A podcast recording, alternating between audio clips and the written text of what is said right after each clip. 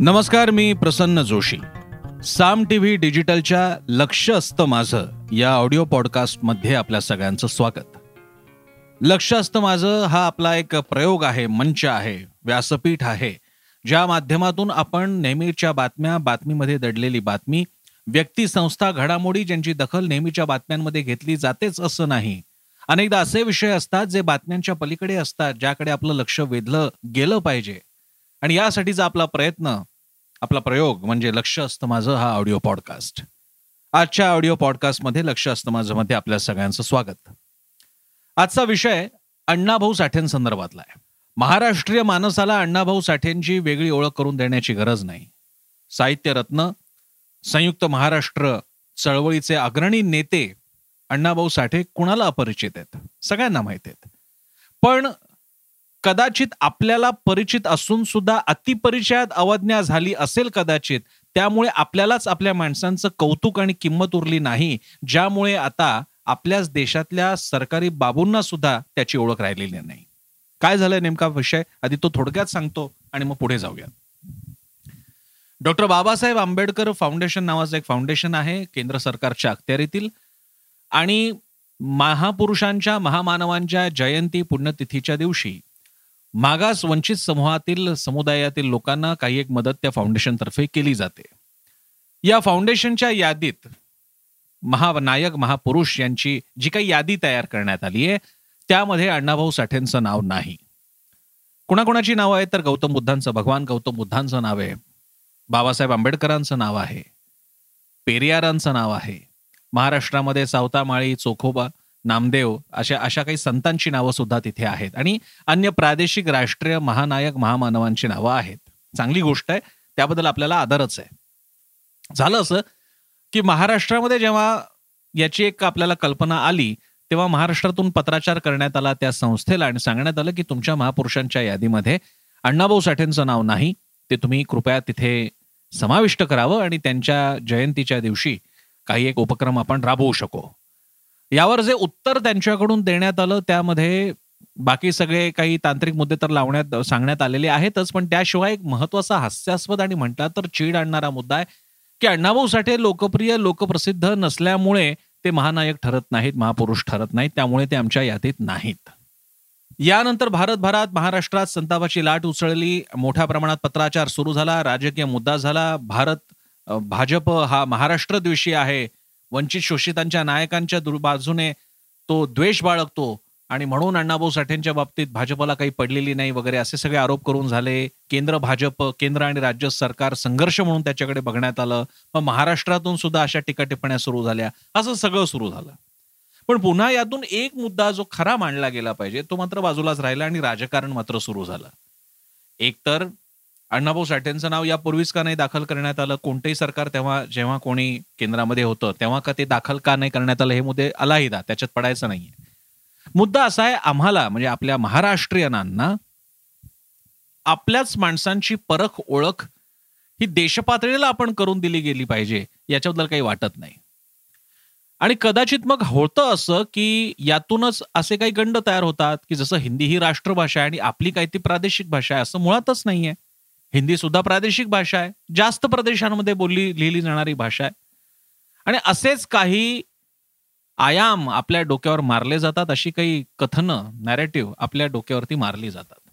पण आम्हाला मात्र त्याला काउंटर नॅरेटिव्ह तयार करता येत नाही की आमच्या इथे ही महानायक आहेत अण्णाभाऊ साठे हे आमचे महानायक आहेत. कितीतरी गोष्टी सांगता येतील. जर का महाराष्ट्रानं समजा आपण धरून चालू हा एक खटला आहे आणि अण्णाभाऊ साठेंच्या बाजून आपल्याला महाराष्ट्राला बोलायचं आहे अण्णाभाऊ साठेंचं वर्णन काय काय म्हणून करणार होत आपण? एक ऑगस्ट एकोणीसशे वीस रोजी सांगलीमध्ये जन्मलेले अण्णाभाऊ त्यानंतर ते पुढे मुंबईत आले. त्याच्यातही गंमत सांगायची.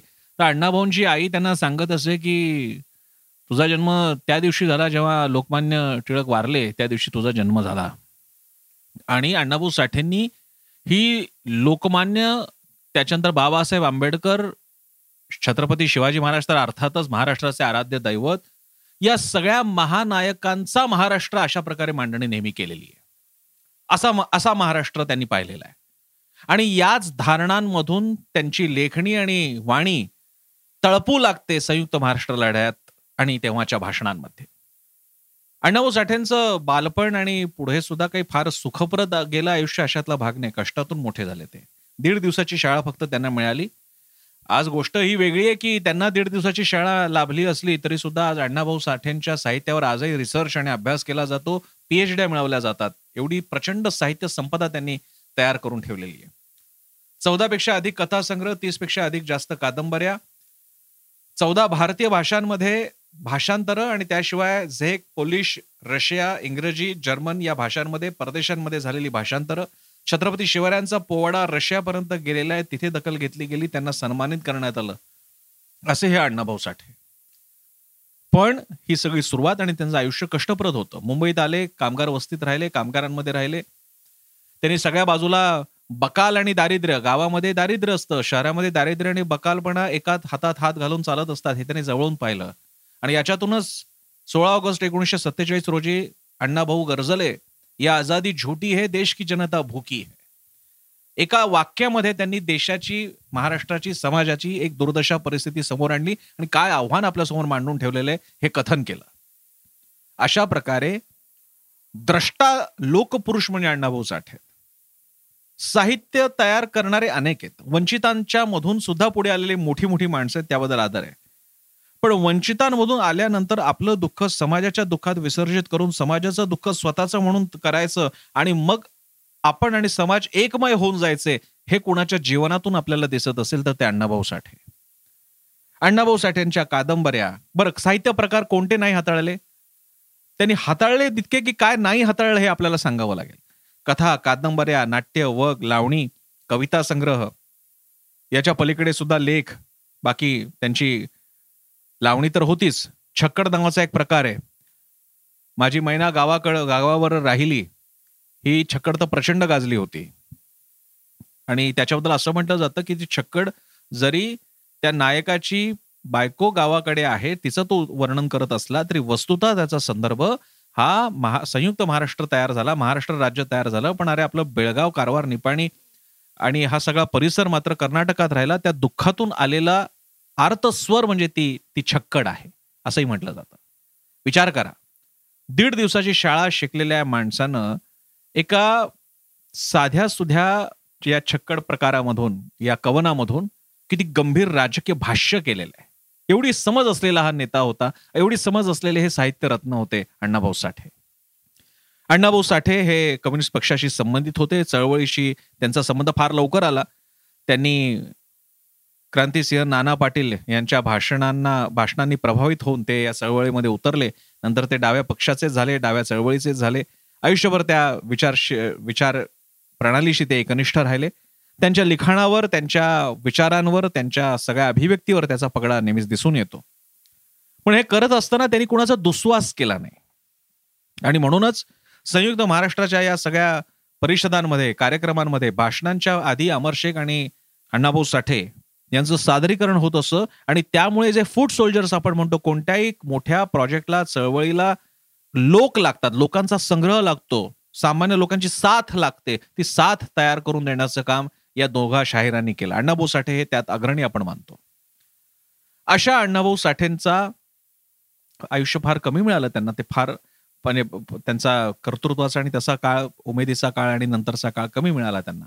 पण या एवढ्या काळात सुद्धा त्यांनी साहित्याद्वारे माय मराठीची सेवा केली. संयुक्त महाराष्ट्राचं एक दुसरं आंदोलनच म्हणा म्हणावं लागेल. म्हणजे महाराष्ट्राचा फार वेगळ्या अर्थानं तो स्वातंत्र्य लढाच मानावा लागेल. याच्यामध्ये त्यांनी योगदान दिलं. आणि इतकं करून सुद्धा त्यांनी देशाचा सुद्धा विचार केला महाराष्ट्राचा विचार केला सर्वसामान्यांचा विचार केला. असे अण्णाभाऊ साठे आज जर का आपणच त्यांच्याबद्दल बोलणार नाही आणि देशाला त्यांची आठवण करून देणार नसू तर तिथे कुठल्या तरी फाउंडेशनमध्ये संस्थेमध्ये विभागांमध्ये बसलेल्या सरकारी बाबूंकडनं काय अपेक्षा बाळगायची की त्यांना अण्णाभाऊ माहीत असतील? आणि म्हणून आज अण्णाभाऊंनी आपल्याला हे दाखवून दिलेलं आहे की जसा त्यांनी तेव्हाच्या मुद्द्यांसाठी आपली वाणी आपली लेखणी वापरली आणि मुद्दा पटवून दिला त्याचप्रमाणे आपण सुद्धा अस्मिता म्हणून मग ती भाषा असो ती महानायकांची असो आपणही उभं राहिलं पाहिजे आणि आपण ते बोलून दाखवलं पाहिजे. अन्यथा मी जसं म्हणतो तसं तुमचं मी लक्ष का वेधत असतो? अरे ठीक आहे एक दिवस काय कोणी महानायक असेल नसेल कुठलं ते फाउंडेशन कुठले महानायक कसलं काय ठीक आहे.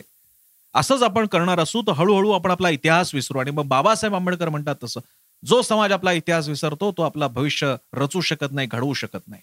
अण्णाभाऊ साठे एखाद्या यादीमध्ये महापुरुषांच्या यादीत नसतील तर ते केवळ एका फाउंडेशन पुरताचा मुद्दा राहत नाही तो मराठी अस्मितेचा मुद्दा ठरतो. आणि यासाठी आपण आपल्याला प्राप्त अशा सर्व अहिंसक आणि न्याय कायदेशीर मार्गानं आपण हा मुद्दा पुढे नेला पाहिजे आपण मांडणी केली पाहिजे. आपल्या नायकांबद्दल राष्ट्रपुरुषांबद्दल महानायकांबद्दल आपण बोललो पाहिजे आणि आपला हा अभिमान जपला पाहिजे.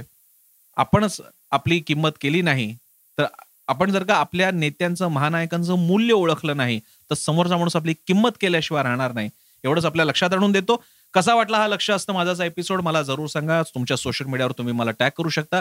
मी फेसबुक इंस्टाग्राम ट्विटरवर आहे. युट्यूबवर आमचा चॅनल आहे तो सबस्क्राईब करा. आमची वेबसाईट आहे साम टीव्ही डॉट कॉम आमचं ॲप आहे ते मोबाईलवर डाउनलोड करा आणि आमची वाहिनी वृत्तवाहिनी साम टीव्ही दररोज न चुकता जरूर पहा कारण वेगवान विश्वसनीय विविध बातम्यांसाठी तुमचा एकमेव स्रोत म्हणजे साम टीव्ही.